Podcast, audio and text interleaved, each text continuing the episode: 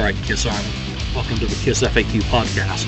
Thank you for giving us your time today and letting us into your head. I hope you don't do any damage. This is a Kiss related podcast by the board for the board. We hope that you enjoy.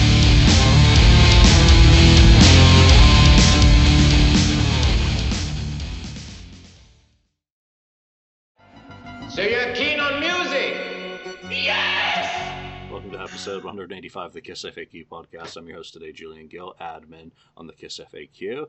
I am joined by 69th Blizzard, Ken, St. Louis Hello. Kiss, Lonnie, Hello. and Marcus Almighty Mark. Gentlemen, it seems to be our regular Thursday thing to get together and to talk about Kiss, the band that we love, the band that we sometimes get infuriated by and uh, frustrated by. I think at the top of the show, I, I just do want to mention to anyone who's been living under a rock that a important Kiss fan did pass away in the past week since our last show, and that is, of course, uh, the former Pantera drummer Vinnie Paul, who allegedly will be uh, buried in a Kiss casket donated again by Gene Paul. So sadly, like his brother. So condolences, obviously, to their father, uh, who survives both the brothers, and that is not what anyone wants to outlive their children. Um, but also to Pantera and Hellyeah fans across the world for, you know, another musician gone too young. But you know what? He went to bed and didn't wake up. That's the way I would much rather go than, than experiencing it. Um, you know, so uh, if there's any silver lining in going, that is it. But it's far too young, and they just finished. Well, they done finished the uh, drum tracks for a new. Uh, Hellyeah, whatever that band is called. Not my Yeah. kind of genre of music that I listen to. Um, so there are lots of Kiss connections there, obviously, with the uh, Abbott brothers. So let's get on to some happier stuff. And it is stuff. What stuff you added to your collection this week? Uh, Ken, let's start with you. I, I well, is it, does it have to be Kiss? Well, yeah. No, you can always say I'm sorry. and I say, know, Gene and Paul, I'm sorry, I didn't give you any money this week. It's Right. okay to do. Well, I I did I did place an order for the uh, ep, uh was it issue two of the Kiss magazine. Which Uh, cover? I chose I chose the Gene Simmons cover, of course. um, I, I mean, I'm not gonna buy every stinking cover um, of the of the thing. What's wrong I with mean, you? And you well, call I've- yourself a Kiss I've fan. fallen into that trap before, but uh, I I just I just couldn't do it. So I, I'll go with the Gene cover and I'll just wait wait for that to come out. Or actually, wait, they said it was shipped, so it's on its way. Yeah, I think they're being pretty fast with that. And since you've already mentioned it, I also purchased that. And I'm sorry, sorry, Star Child, but I did the same thing and bought the Gene cover. I think, you know, it is Paul's art after all, so I, either way, Paul wins. Um, and I love the posting on Facebook where Keith said that he showed Gene the cover, Yeah. and, and he said, "I really like the artist who did this work. We should get him doing some of our merchandise." And That's false. Yeah, yeah. Apparently, well, it's a it's a good yarn. T-shirt. If if nothing else, it's a good yarn. So, um, I don't want to hear about your non-kiss stuff. I, I did buy some non non-kiss stuff, which I want to talk about, which is the Eric Singer project is finally out on vinyl. Thank you, Keith. Thank you, Eric. Thank you, everyone involved in that. I ordered the clear vinyl and the green vinyl versions of that. A third version is green vinyl with a signed um, cover by all four of the musicians. That's Bruce, Karl, um, John, and oh yeah, Eric. And the centerpiece is Ace on there because, of course, he does perform on one side. I think it was Foxy Lady.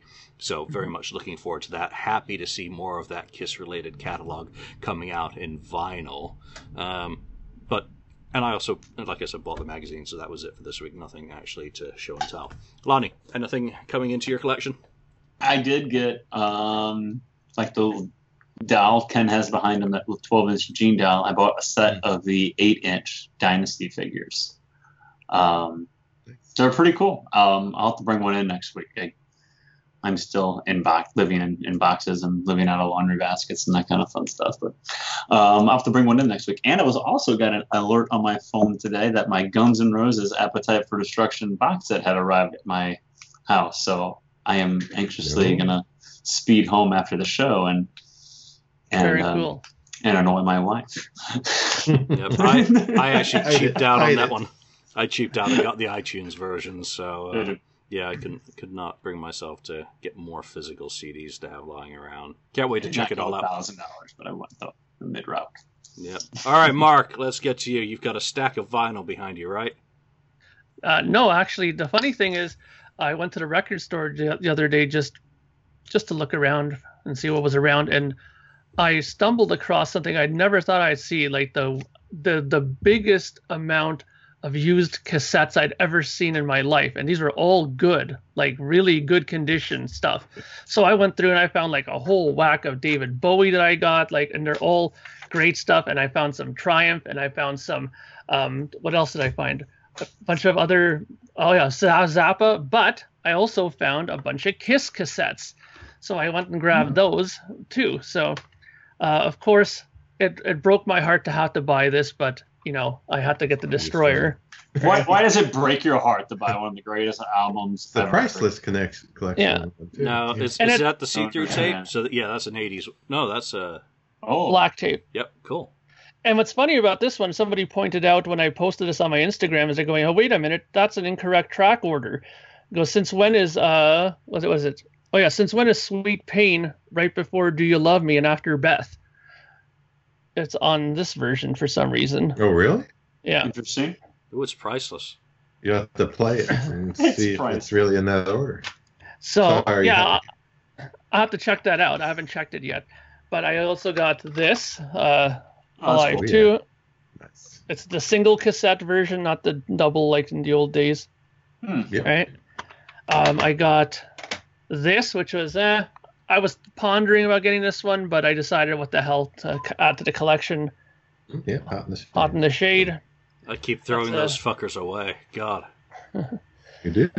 and Julian was very pleased with me as I found this one, Ooh, ooh, nice. a dollar, a dollar ninety nine, and it's an absolutely mint condition. This thing, not a scratch on it, They- tape's they listened perfect. to it once one time and they Yeah. got rid of it. Yeah. but it's it's it's it's in great great shape, and it's you know I listened to it, it plays perfectly well, and it added to my collection because I had a bunch of I have the solo records, I have a really early rock and roll over on cassette, I have Dynasty, I have the reissue Creatures of the Night on cassette, so I'm starting to complete my cassette uh, collection of Kiss stuff. No, you just Wow. picked. You just picked up a new disease, collecting cassettes. Yeah, Yeah, I've- I've got- exactly what's happening. I've got a stack of about 350 of them over there, and Oh, wow. they're 350. they're mostly American. I got to the point where I was like, well, this one has the big window on the cassette, this one has the small window, and then I smacked myself in the head and said, "Get a freaking life, you loser!" Um, so now I got to get rid of them and find someone who likes the difference between big windows, small windows.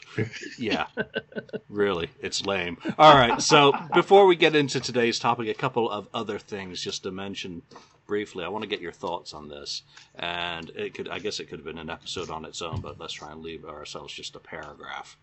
Today, June the twenty eighth, twenty second anniversary of Tiger hmm. Stadium. Take yourself back then. Where the hell did you think we would be by now with Kiss after the first night of the reunion taking place? And I, I remember just waiting and waiting and waiting for a bootleg to come out, uh, become available of that show so that I could hear what the original lineup sounded like because, you know, I, I didn't hear Irvine Meadows, uh, which was the, the like two weeks before. Weenie Weenie roast. roast. Yeah, the weenie roast. That's right. So, for me, I w- where was I? I was in England at the time, Scotland. I was working in Scotland, and 1996. I thought that the reunion wouldn't last.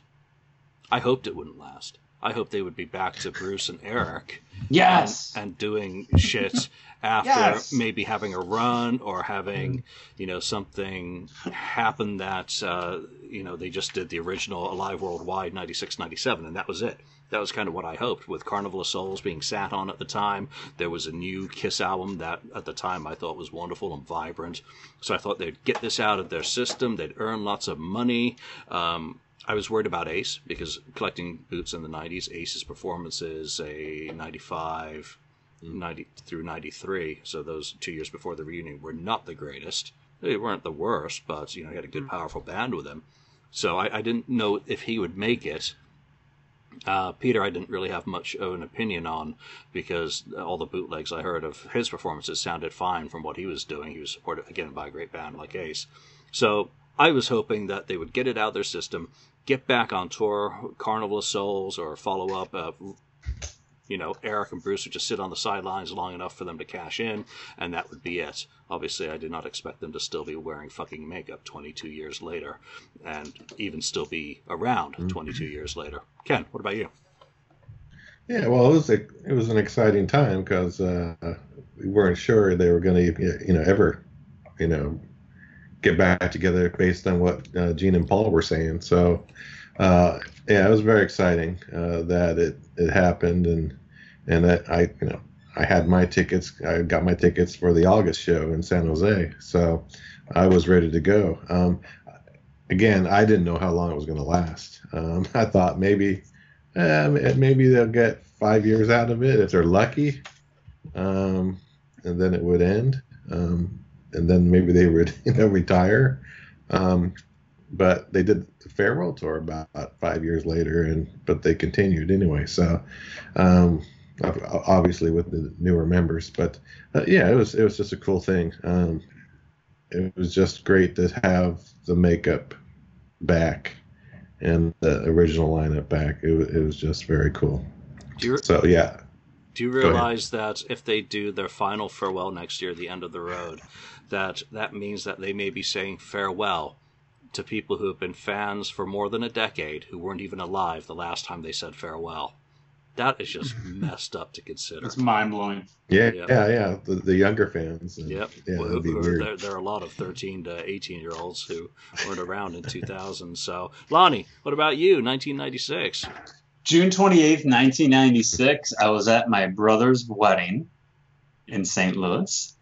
And I was excited because I was getting to see the band like in four days on July the 2nd. So um, I was on a major kiss high that day. It's all I could, it's all I could think about. It's all I could talk about. You know, I was 17 years old. My brother was getting married. That's all I could talk about was was the Kiss show in four days, um, and how we were actually going to get to see Gene Paulus and Peter in makeup, you know, bragging to my friends, bragging to my relatives that it has sold out in less than a half hour in St. Louis, and how many people were there in line when we bought tickets. You know, it was 22 years ago. It was back in the day when you lined up for concert tickets, not you didn't get on the internet at, at 10 a.m. when tickets went on sale. So it was it was it was a great time, and I, the show I went to is you know, I didn't have great seats. Obviously, I mean, we sat up top, but it was one of the it's one of the best Kiss shows, maybe the best Kiss show I ever saw. Even though I was that far away, just because I guess it was the first time I saw him.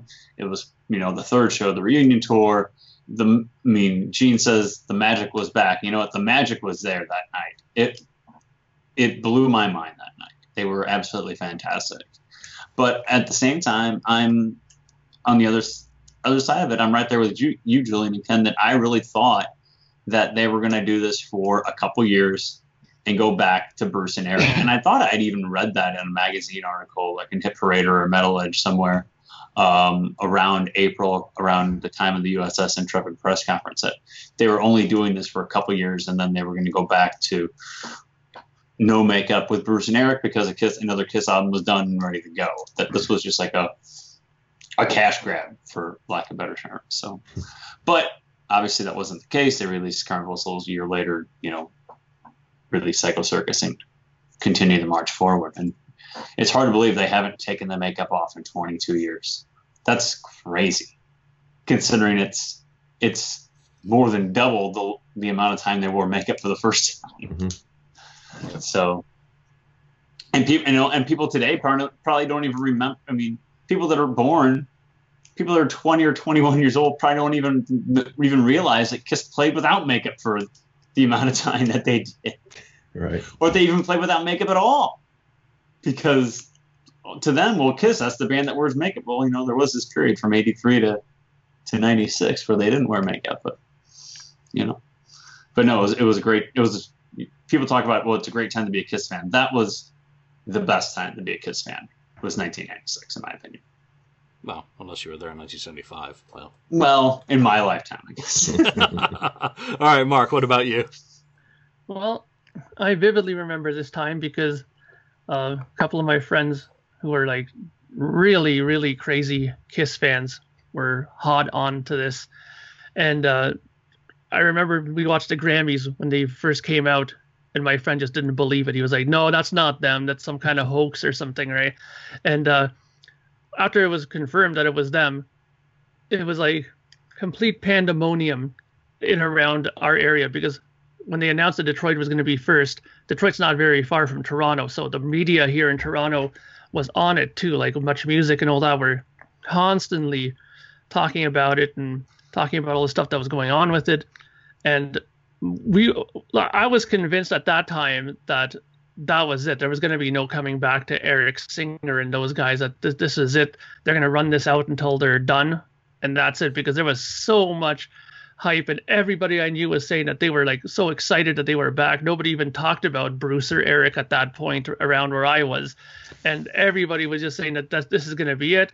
You know, hurrah! And you know, people were just it was un- incredible the amount of hype. And we I even went to New York about a week before they played that stint of shows in Madison Square Gardens, in New York City was just buzzing with Kiss pandemonium. Then it was unbelievable.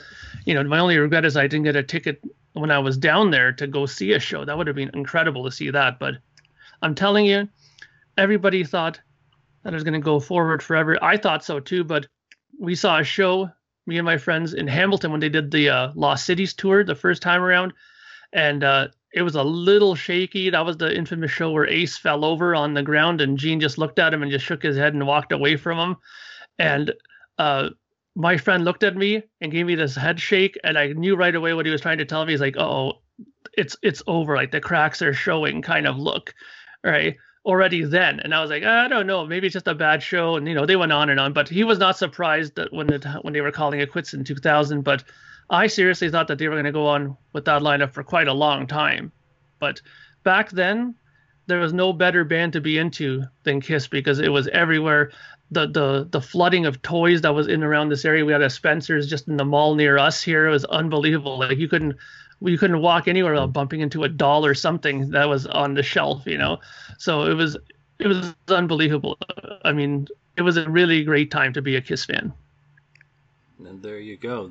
You know, for for our topic today, you know what I've been trying to do the last couple of episodes is just uh, be a little bit more casual and less thought out about what we do.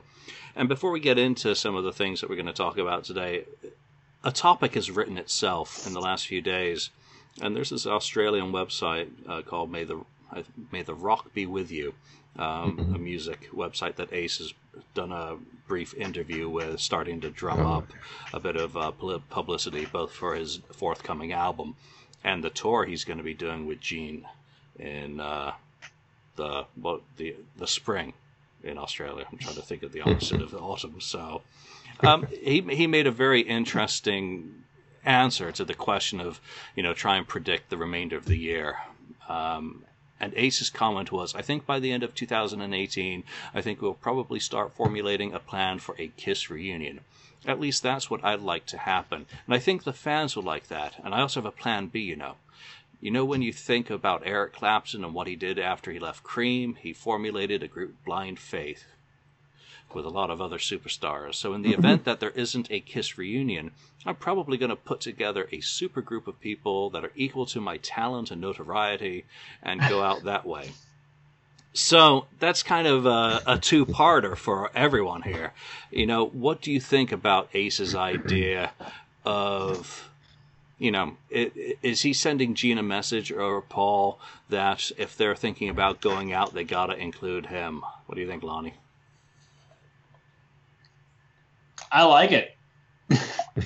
I think it's I think it's I think it's ballsy and I think it's just putting it out there that hey, you know, the original spaceman is ready to go. Paul, I'm throwing the ball in your court. Yeah, I left.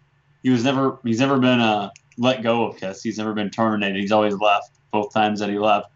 Um, and he's throwing it out there that hey, you guys want to go out? Well, how can you go out without the original spaceman?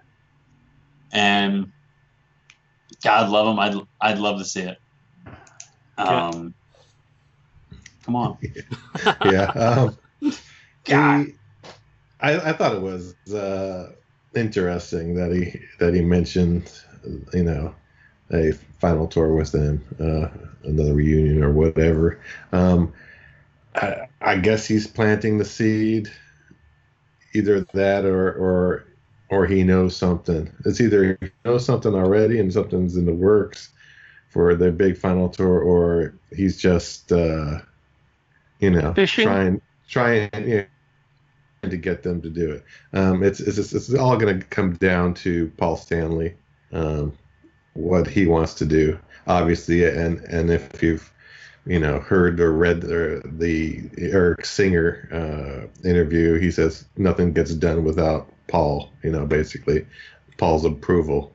Um, so, which we already knew, Paul's running the show. So, uh, I don't know.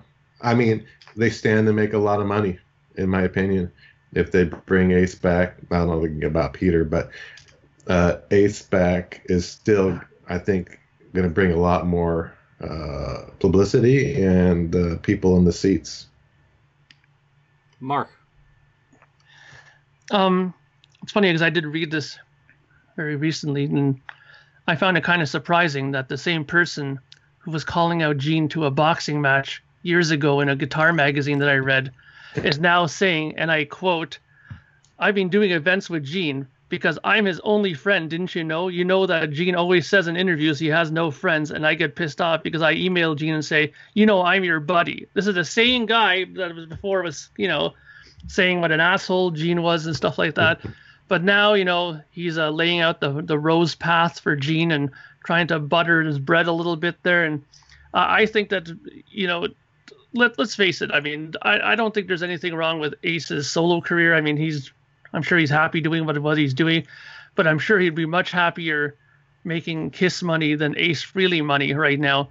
And I think that's the main reason why he wants to get back in because he wants to, you know, refill up his retirement account, I think, and get off on a high note here because really I, I think that he can write all these kind of interviews all he wants. I don't think it's going to happen because I mean they've just had too much of a good time without him. Why would they want to go back into that hellhole with him again?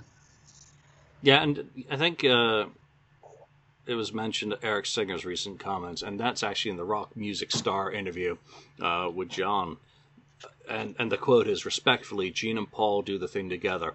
But I always tell people it's not what you think. Nothing happens in Kiss without Paul Stanley saying yes or yay. Mhm. That's how it, it was uh, put in the in the interview. Yeah. And, and that's I, I don't think that's you know going to come as a shock to anyone. I mean, Paul Stan, there has to be a final word in a band, regardless of a partnership. You know, you're not going to always be able to meet in the middle as a business. It's just not realistic to think that you're going to agree on everything or be able to you know to to negotiate. It's it's not a democracy, it's a dictatorship by Paul.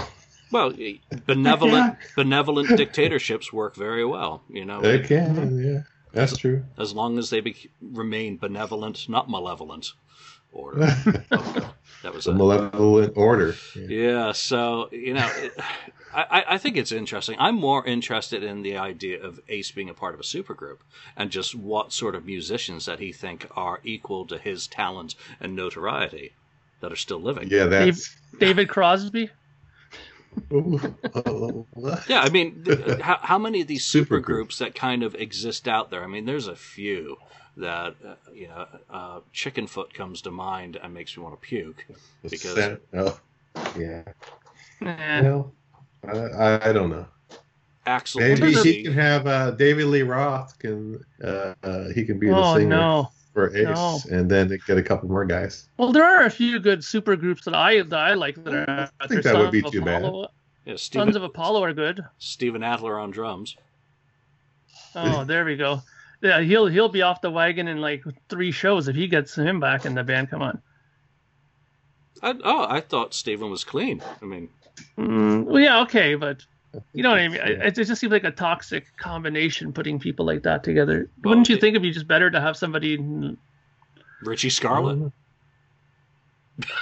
I mean, He's already used it. so all right. So that may be uh, something for the future. To consider a supergroup with Ace in it. Let's get into some random topics today. And you know, the first one that comes up, um, and this is one of my contributions to the show, and obviously you've not been forewarned of that. And it was a topic on the FAQ, and it did kind of uh, appeal to me. Has Vinny ruined his comeback? Mm, with uh, removing his Facebook presence, with um, you know some of the kind of outburst stuff, without getting you know we don't have to get into any negativity on Vinny on that, but he seems to have lost a lot of steam since Atlanta when he came flying out of the gate there, and it went. He showed up. It happened. And everyone was talking about him. Everyone was scrambling for him. Every podcast was stabbing each other in the eyeballs to try and get him. Um, and then things have lost steam quite rapidly as he's you know gotten rid of some of the people who were with him his guitar tech um, i think his lawyer i'm not too sure on that so um, it, it's not fact it's a guess um, you know but he doesn't seem to have the same kind of organization around him now that he did have He's still making appearances. This past weekend, he was at Days of the Dead in Indianapolis, and I saw lots of smiling pictures. Vinny looked fantastic, by the way, in those. He looks a lot better than he did in Atlanta. Yeah, exactly. He looked, you know, slimmed down, looked healthy, looked happy. So was a little coffee maker on the floor behind him. So I knew he was uh, well hydrated and caffeinated, which seems to be an important part of it. But what do you guys think? It, it, it in a nutshell, getting rid of the Facebook presence is probably a good thing rather than having unfiltered Vinny. He really needs to, you know, make sure he keeps it very um, distilled, for, Mhm. for want of a better term. But it also means that you don't have a daily presence of Vinny, you know, telling you what's for sale. His store seems to have lost a lot of items. So, what do you think, Ken? well, um, I don't know if it's if he's you know ru- ruined his comeback, um, or if it was too much too soon, uh, where he started making you know too many appearances, and including on the internet, and on Facebook, and and so on. Um, maybe it is too much. Uh, maybe should have been you know stretched out a little longer. Um, after Atlanta, maybe something later in the year. Um, instead of trying to hit every darn show there is out there, whether th- those conventions and other stuff. Um, and then I, I, I don't know. I, I don't know if it's his management or what or what's going on, but it's it's kind of just the whole thing's kind of turned upside down. Um, and I, at this point, I don't know what's going to happen. I, think he ought to step away and and kind of reorganize and you know if he's going to put product out you know get that all straightened out and squared away first and including music if he's going to release any music um, just just get it all all your you know ducks in a row before you start you know releasing information or or selling stuff to the public Yeah, I must say I really miss his uh, his his posts though. You know, at least hear, hearing from him. And I don't think Vinny, Vinny, and if you think about one of his guitar solos, I don't think rationing Vinny is something that ever comes to mind as being a possibility. Lonnie, what do you think? You know, um, I don't know if he's ruined his comeback either. I I think he bit off more than he can chew with all the appearances and sorry, the tornado sirens are going off here. Um, Should you still be sitting there? eh, it's fine. This is what life is like in the Midwest. um,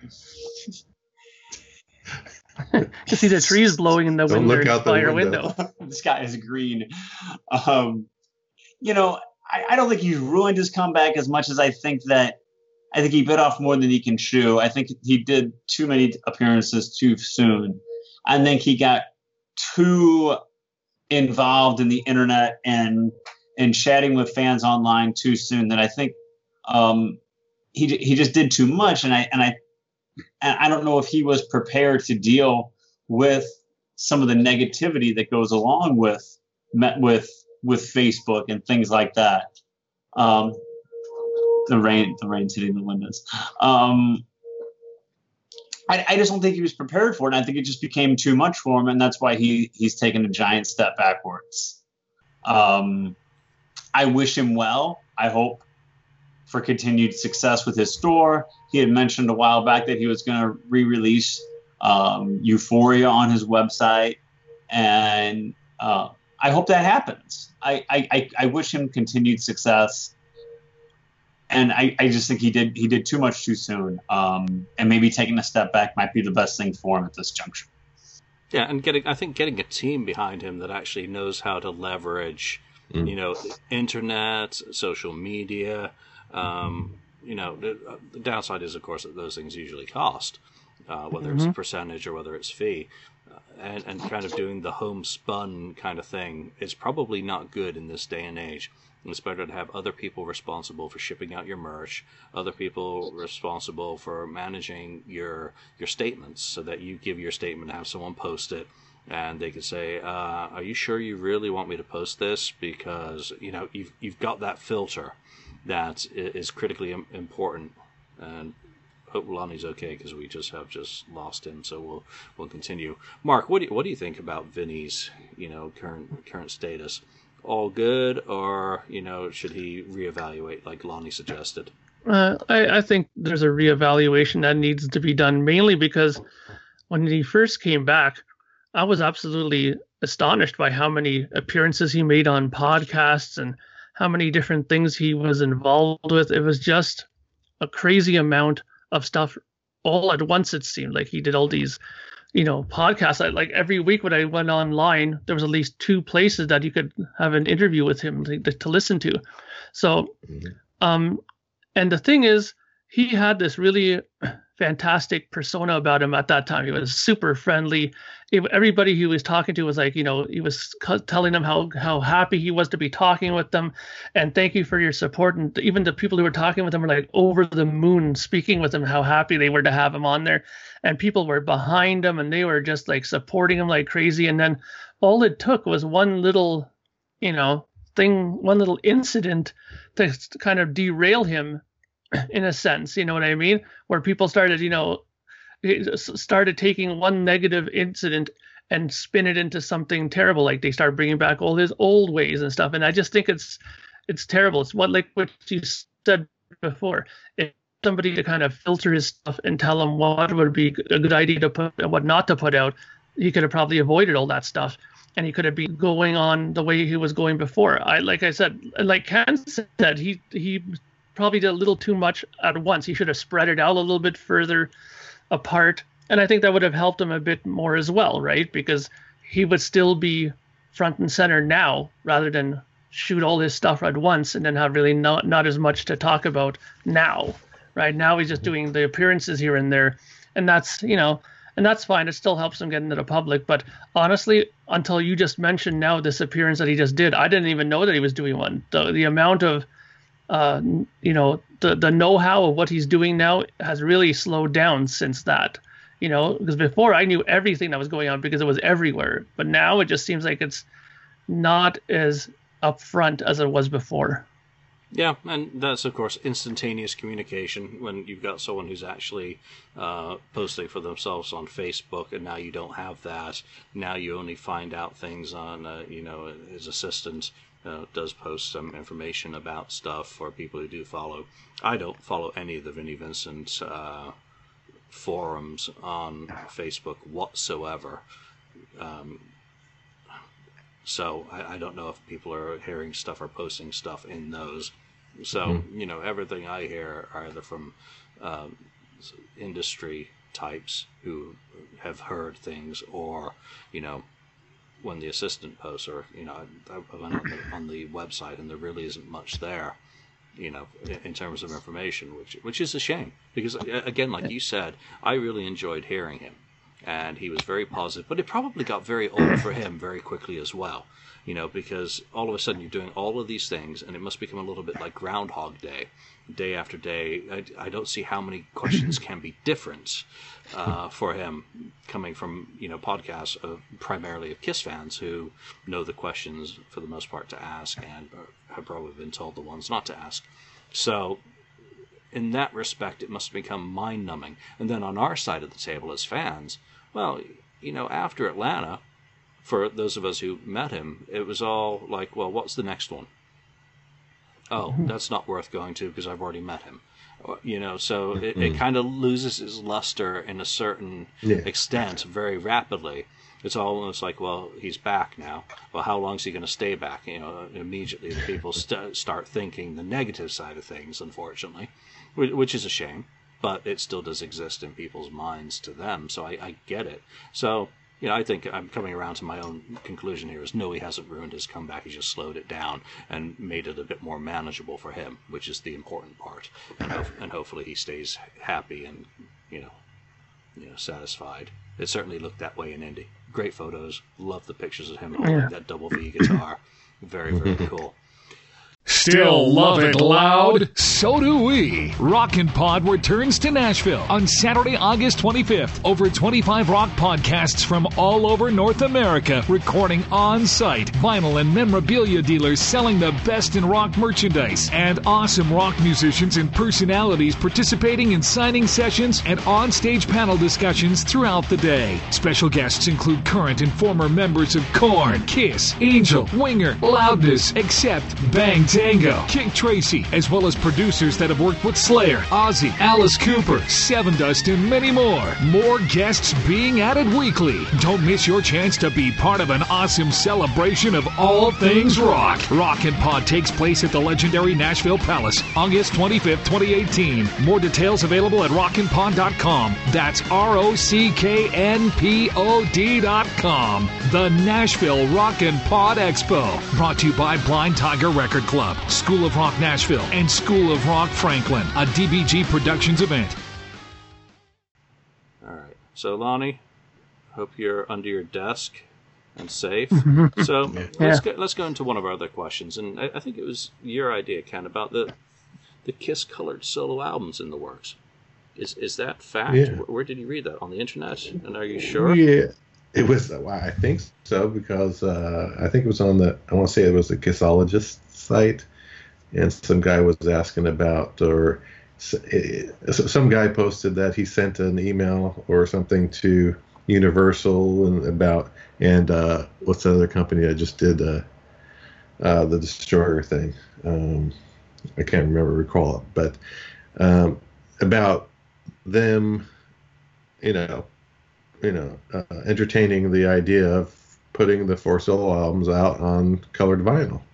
Um, so I think the the topic started with that, and then I think I, I know Tom said something about it. It's like, oh, don't say anything about it. know, shouldn't say something. Then uh, uh, Keith Leroux said it's already in the works. So so I thought, oh, okay, well, that's pretty promising then if he's saying that. And I don't know if it's it's Keith Leroux uh, working in conjunction with you know Universal or something else, or with maybe Tom Shannon, you know, since they put out the the Ace stuff now, right? Bronx Boy and so on, and the Bruce Kulick thing. Uh, so I was thinking, okay, I, I hope it, you know, it's finally going to happen. So I was thinking, well, you know, now if it's going to happen, what you know, what do I want to see in this is this set or the the albums? Um, obviously, we're hoping for the colored vinyl um, of each, you know, like you The- know, the- red the- Virginia, so The correct color.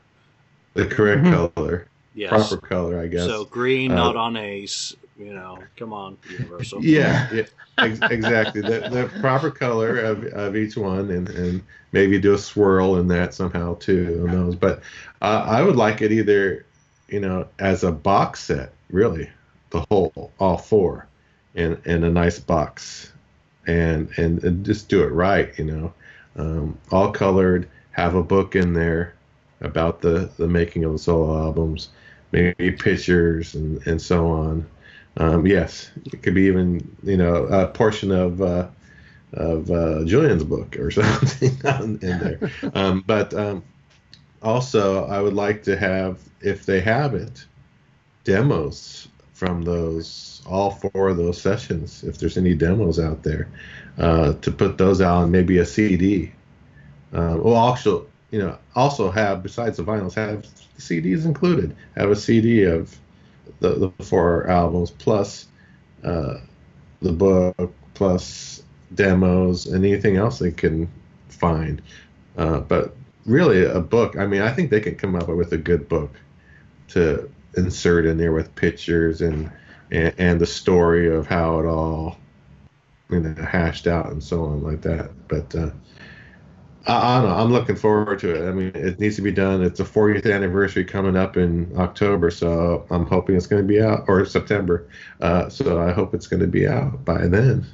It would be nice if they can do it.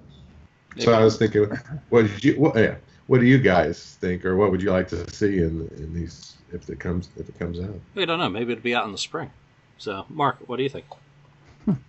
Um, I I like the idea that Ken put out. The only thing that I'm just thinking about being from a putting on the independent label owner hat for a second is that while that's a great thing to put out those kind of box sets and stuff like that, the the fact of the matter is I don't know how many people could afford depending on how much it costs that kind of a box. I think you get more people to buy it if it's just the album itself available to buy. I think you would sell a hell of a lot more of those than the boxes. But hey, I would buy the box. There's no question about that, right? But um, the box is a good idea.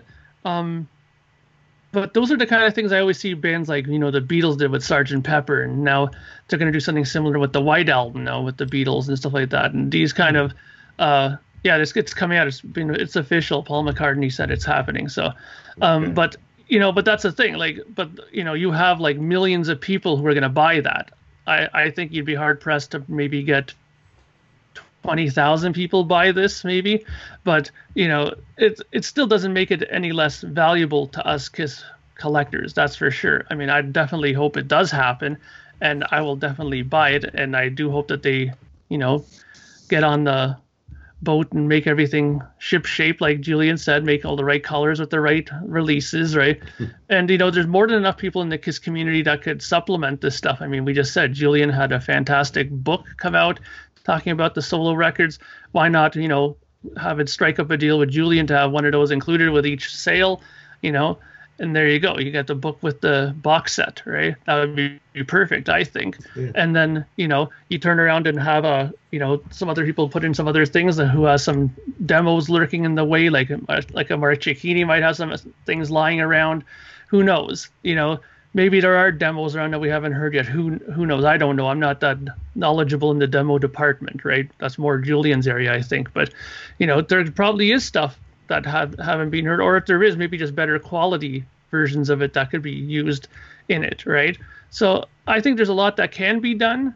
And again, I think the the vinyl itself will get done by the sounds of it because if Keith gives it the green light, I think that we're pretty much, you know, assured that it will happen. But how much more beyond the album, I don't know, right? Yeah, I think the Def Leppard Collection one that just came out is a good template to be kind of looking at for this as a release. Obviously, that was Def Leppard's first four studio albums uh, packaged up. It came with a CD of rarities, a live CD from the Forum, and a repro of their first EP, um, and a book. So yeah, uh, I, I think the book is an interesting idea for the solo albums. I think you take the interviews that Tim did with uh, the solo album book and have him work with uh, Ken Sharp and Yeah. marry all their stuff together because uh, you know I'd rather see Tim working on it. It's not my book; it was mostly his interviews. So you know he's just done an interview for the new Kiss magazine as well. So you know that would kind of be the best of both worlds to come up with a book and you know have pictures. I would love to see photos Yeah. if there were any from the studio sessions. You know, we Mhm. hear Yes. hear the vivid image of Peter sitting alone in the middle of the studio, you know, singing a song. You know, even just Yeah. one photo of Peter in in the studio, and you know, better quality ones of those ones of Ace at the Colgate Mansion, or maybe some of them at uh, Radio uh, Plaza Sound. So you know, the booklet is, is is very appealing. The albums themselves, because it could be on a CD or a vinyl. Obviously, the vinyl is more interesting because of the color. Okay, so you jam all four of those into the box. I've already said on a previous episode that I think the box should replicate the Japanese solo box. That's uh, one of the major collectibles.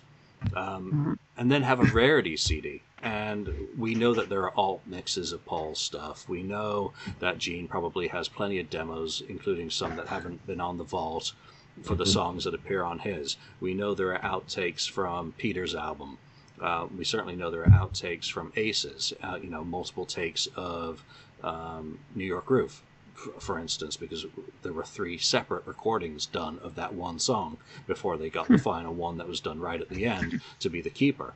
We know that there were demos done, so you've got enough material for at least a single disc rarity set, so that there is something, an additional album, you know, on CD or on LP, and then you could always put in like a little bonus single, you know, uh, Mhm. maybe it's an interview because they did do radio, they all did promos. Oh yeah. Yeah. So you've got the Kiss black box. If you did that on, you know, as a bonus item to go in there, you know, it it, it would all be very easy to do, um, and six hundred dollars.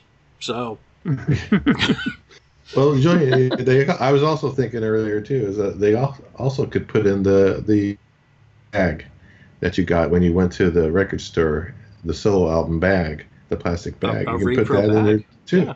a repro of that. Um, and I have one of those anyway, but uh, it'd be cool to, for them to reproduce that, and maybe even the the solo album, you know, eight by tens, you know, stuff like that of them at the time, that time period. Uh, There- there's so much that they could put in because if you Oh, remember, yeah. if you remember the book and the interviews that Tim was doing for the solo album book, uh, David Edward Byrd, who designed the Blue Bogart label, did the posters. Obviously, so he's got sketches of those which look much better than the final product. Uh, to my way of thinking, he also did some other designs that were not used for it. So there's one that has now been nicked by everyone. You know, make a nice postcard to include in there. Um, so there, there, there's lots of things. There you go. You can make a nice package. There you go. Well, Yeah, because I found I found this online actually. I think these are the things you're talking about. They they had those sketches. Yes, exactly. You know, repros, of, lithos of those, you know, are very neat. Or, you know, come on, in the 21st century, coloring. Exactly. Yeah, that's what I was doing with them. Yeah, so, you know, none of that I don't think, uh, or none of that I think is outrageous. Problematic, of course, because we just never know what the deal is uh, with Universal um, for the material, uh, for the licensing, for Yeah. the publishing, for all the, the legal shit that goes with all these projects that makes them impossible from a fan perspective. But I- but I just like the idea now that I've seen Universal do Def Leppard that it does have possibilities. We you know so who, who the hell knows? So could See be what neat. happens, I guess. Yeah, they could always do repros of the singles as well. I mean, you could really pad that fucker and uh, up up the price because it's Kiss fans. And twenty thousand mark, forget it. It's not going to do ten. You know, Yeah. six would probably be. I was being it. generous. You you were being very very And generous. maybe print print five thousand or so. I, I don't think they'd even Maybe. print 5,000. I mean, uh, it would almost be better to go into the second part of this kind of question. Should Kiss be doing pledge music for Mm. Yeah. legacy yeah, releases, new music, or video releases? Mark, Yes. as an independent musician, um, do you think Kiss could leverage pledge if, again, there aren't the legal issues that prevent them from doing so, or contractual obligations like signing away your Sonic Boom album to uh, Walmart? Well, I'll tell you this. I'm a huge Pledge Music supporter. And a lot of my stuff that I've gotten off of Pledge Music, I I I swear I would have probably never have gotten some of this stuff if it wasn't for Pledge Music. I'm a big Rick Wakeman collector, and he has been reissuing so much of his back catalog stuff and he has a lot of albums believe it or not this is a guy who has like 91 solo releases or something like that and he yeah, and it's it's incredible. If you go on his discography, you'd be in shock what he released. But I mean, just recently I got he he did he did a soundtrack for the Phantom of the Opera, like the original kind of black and white uh, movie thing. He did a soundtrack for it. They released a box, and I got that. It came with all kinds of uh, original posters from the movie that got done, and all kinds of stuff got put into the deluxe package. And I got now I'm waiting for two other things just that just came out. Uh, they did a, they did a movie back in the day called Lisztomania that Roger Daltrey was in, and he did the soundtrack for that. So he's reissuing the proper soundtrack. In his opinion, he, remixed it, putting it on vinyl, this and that, CD, uh, DVD, original 8 by 10s original pre- like there's all kinds of stuff with it. And even yes yes just now did a pledge music thing for the fly from here uh, re- uh, return trip which is a basically they did a record. Trevor horn redid all the vocals for that record. The original producer replaced the singer that they had then and replaced the vocals they repackaged it for the 50th anniversary and on pledge music did it and i got my copy and lots of people bought it and you know what lots of bands are starting to do it. Genesis did a pledge music thing with their reissues of their albums. There's I'm seeing a lot of bands now that are going on pledge music and doing it because the perks that are on there sometimes are incredible. Mm-hmm. You can get test presses of stuff and they go like boom. Like that's why I'm always waiting on pledge there to see when something new comes up because as soon as it comes up, the first thing that go to test pressing is it'll be like six yeah. six copies of the test pressing, boom, gone. Like just like that, right? So, and mm-hmm. there's all kinds of other things you can get autograph posters, you can get handwritten lyrics, you can get phone calls from the people, you can get a direct Skype conversation with one of the band members. There's so many things you can do through these kinds of pledge music things. I think it would be perfect for something like Kiss to do. I mean, you know, if they if those guys don't want to do the Skype thing, get Eric Singer. He's a talkative guy. He could do this. He could do the Skype stuff with the fans, you know. and there and there you go. You know what I mean? Like there's so many options you can do with this stuff. I think the sky's the limit with Pledge Music. Yeah, for a band that is hooked on revenue streams as much as this band has become, um, and I don't say that derogatorily of mm-hmm. course, because I've bought a lot of that stuff. Mm-hmm. I mean, Pledge Music does give some insane um, perks are, are yep. available there. Some that make you absolutely cringe. But again, what makes one person cringe may make another person go goofy eyed and open their wallet. So it, it's mm-hmm. all fair. I, uh, but I think with Kiss, they're so monolithic that at this point, getting them to think outside the box is probably less of a ball, uh, less of a battle than being able to do so to execute. I, I, think they're probably tied down by so many things that, you know, Gene strikes me as the type who will try anything. He, he will sell you yeah. freaking vials of chewed bubble gum. You know, he, you know, he, he's shameless. You know, but he's not afraid yeah. to fail. He's not afraid to just try something absolutely insane and say, "Sure, go for it." Especially if it's someone else's money on the line. You know, the only thing that will happen to him is he doesn't, you know, um, get an additional sale. He's already gotten paid. So it, yeah. is anyone willing to step up and do a pledge for a Kiss package? You know, specifically, we're talking about the uh, solo albums. I, I think, yeah, I mean, come on, what are the sorts of things that they could package up with a solo albums release? Well, original lyrics. They've both obviously kept stuff uh, mm-hmm. or Paul will handwrite you the song of your your favorite song from his album. Just write out the lyrics of Paul Stanley and sign it, like yeah. Vinnie, like Vinnie was selling.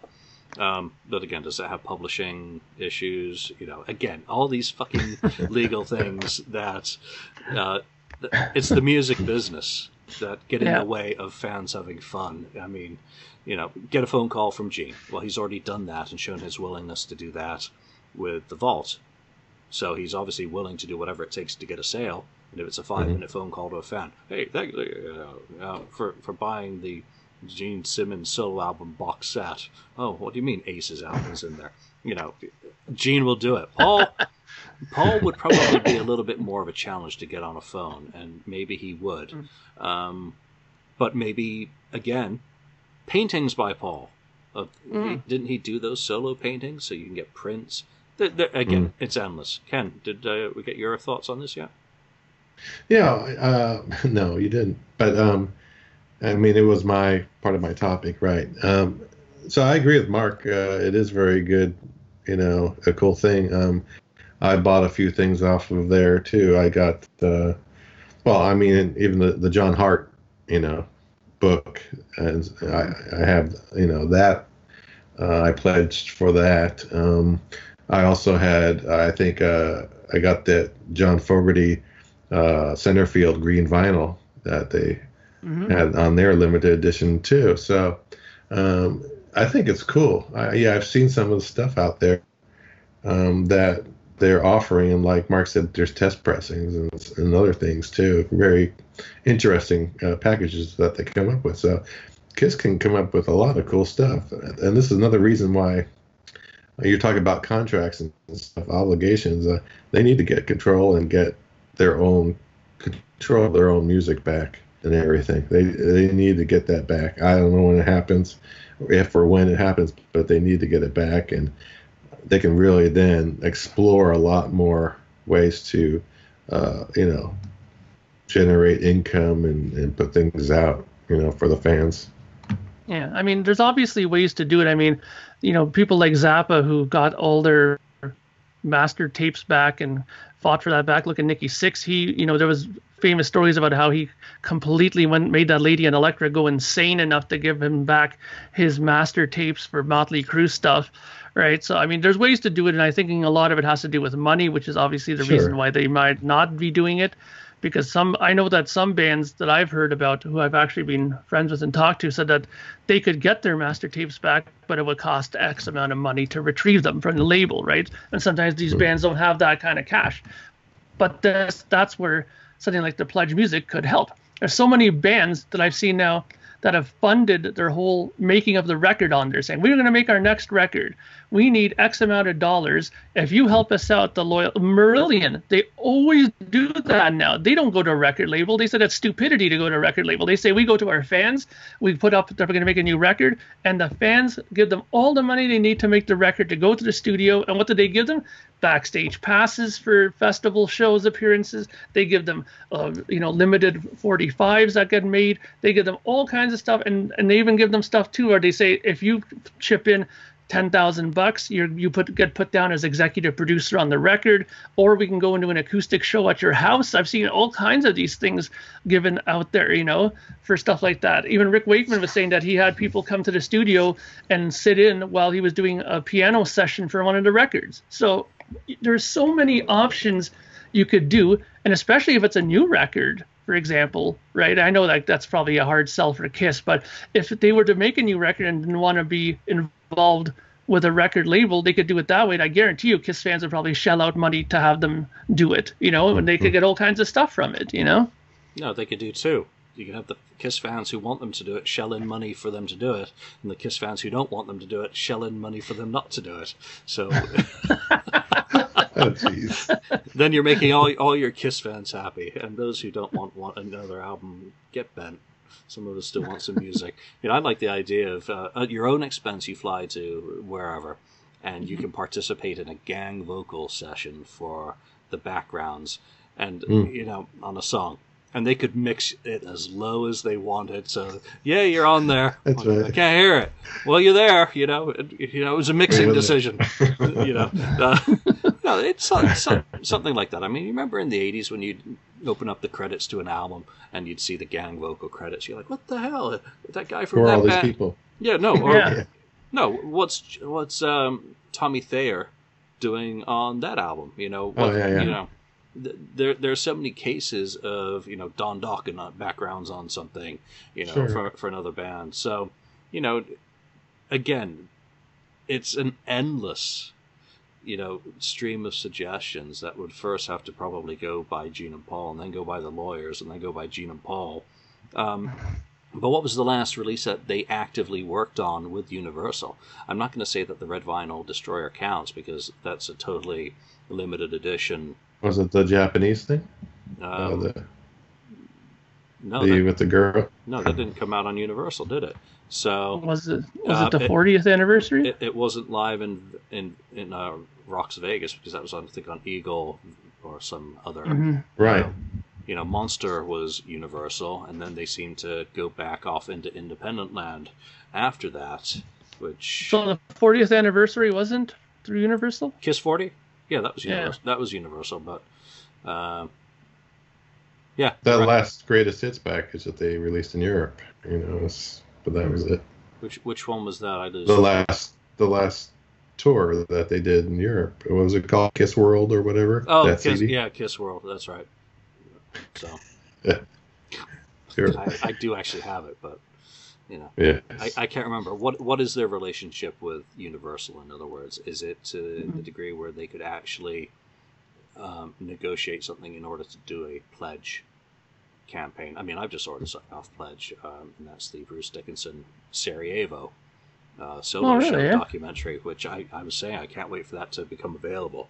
Well, it is. It's up on pledge, so Wow. I gotta find it. Yeah.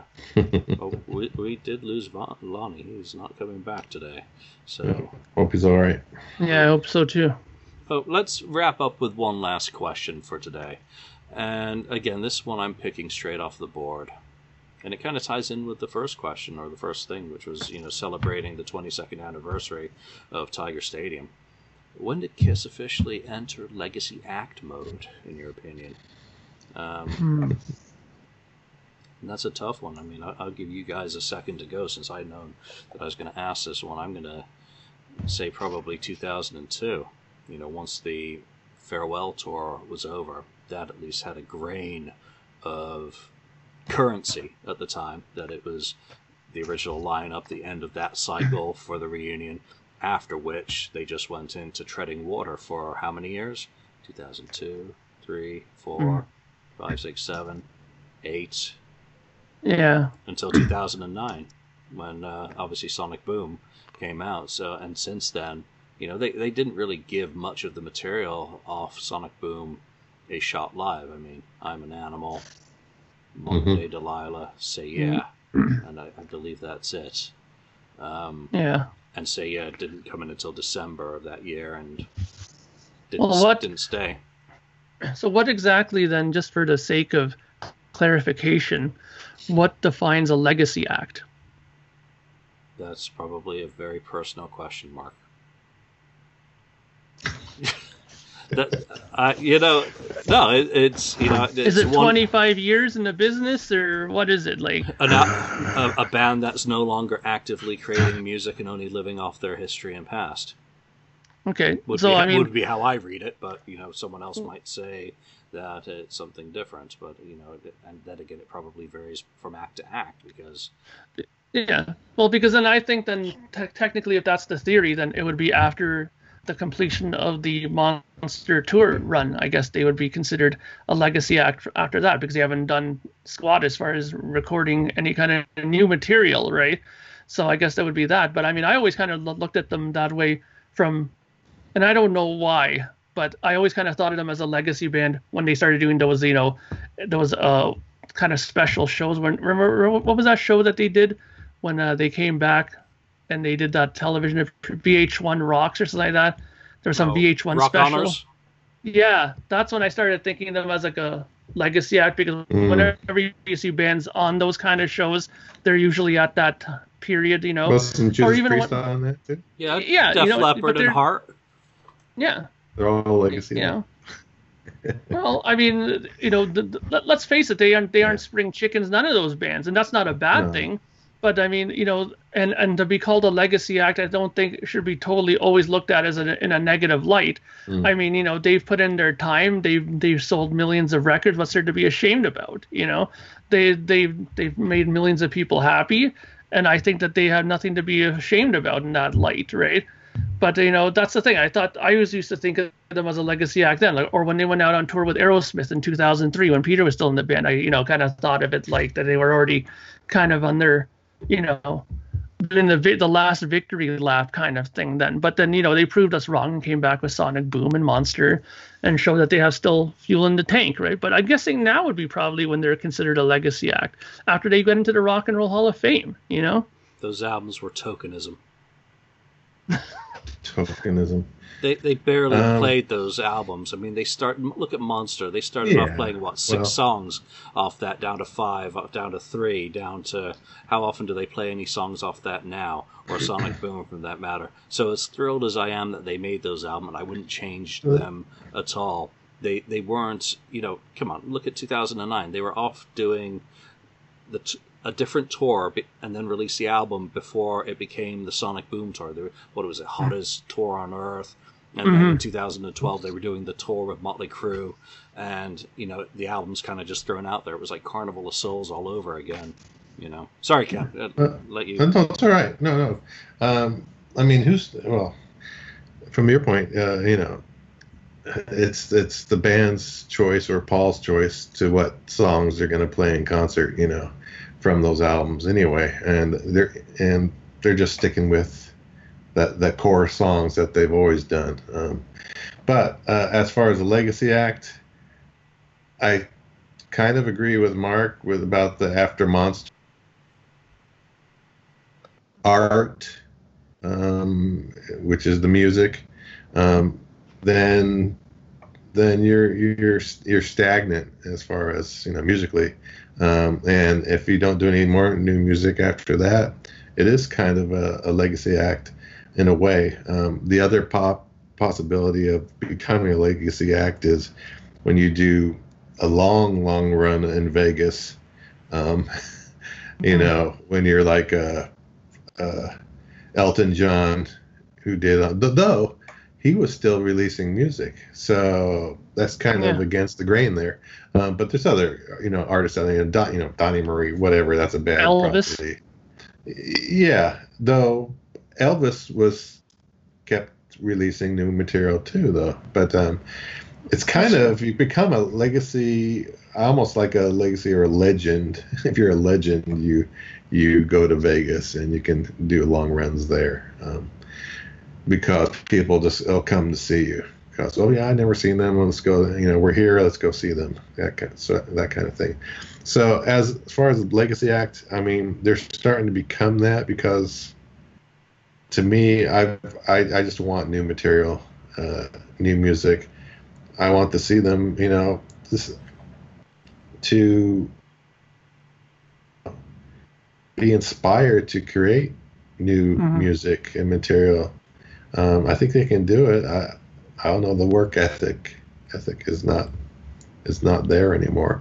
I guess. Um, and, and like Mark said, they're they're not spring chickens anymore, and maybe they just want to. They're they're getting close to retirement, you know. So I, I I don't know. It's it's hard to say. Some people, though, some people say Julian that in '96 they became, you know, uh, a, a legacy act at that point. Yep. They just went back to '77, and that was it, basically. You know. Yeah, they they, they Even totally though they they, did they, they stopped they stopped trying. You know, and just went Yeah, back yeah. and cashed in, and that's fair enough for what it is. I mean, if nothing else, when the end does come and gets announced, I, I think I'd like them to do what Motley Crue did, uh, and that's not release a goddamn awful DVD of their final, the end- you know the end, which is just unwatchable drivel. Uh-huh. Um, they went out and recorded or put out one last song. All bad things is what this was uh, was called. I, I think Kiss has got to end with a song. You know, if they're not going to do a final album, fine. Can you muster the energy for one freaking song that you can then stick on a single and put up on Pledge? Yeah. Come on, let's bring all these threads together that we've talked about today. Yeah. You know, if you're going out with a final farewell, well, how about one final song? Oh wait, it's got to have a, a it's got to have a B side, so it can be on a, on a single. You know, so come on, no album, single. That's the very minimum. If Motley Crue, if you think of how bad their final releases were, I mean, God, Sex in 2012 for the tour, Mm. all bad, all bad things wasn't that much better, but you know, at least it was something. You know, by by, Yeah. by which to bring everything to a nice, neat, tucked in at retirement be- home, you know, bed or military corners on the on that bed, all properly made. You know, a song, a single song, preferably written by Paul Stanley. Or Gene. Like, like we said, a B side. You know, then you can Or flip it on- together. Just just together. just label each side A, and then you can pick which one's the A side. Paul will always know it's his side. I Have a double A side. Yeah. Yeah. Yeah, okay. What do you think, Tommy and Eric, as well? Okay, are we now up to four songs? So we're halfway to an album. Oh. Or Ace and, or Ace and Peter, you know, if they're who knows. You know, Ace, from the sounds of it, wants to be involved with Kiss next year. So I guess Yeah. we'll, we'll have to leave it there and uh, let the dices fall where they may. So, all right, Lonnie, hope you're safe. Hope you're okay. When those sirens go off, you might want to stop podcasting, and you're not supposed to look out the window, of course. But I could see a little crack through the uh, the blinds and Yeah. some trees going up and down. Uh, hope everyone in St. Louis is okay. Just a power outage. But for now, all these topics that we've talked about, you know, chime in with your opinions wherever you listen to us or watch us. I'd love to know your thoughts on what we've discussed today. And uh, for now, from Ken, from Lonnie, from Mark, and myself, thank you for listening, and we'll see you next time. Thank you for spending time listening to the Kiss FAQ podcast today. All sales are final, there are no refunds. If you'd like, look us up on Facebook or come over to the Kiss FAQ message board and discuss the topic we've broadcast today. Don't forget to rate us on iTunes, Spreaker, or wherever you've listened to the show. We hope you'll join us again.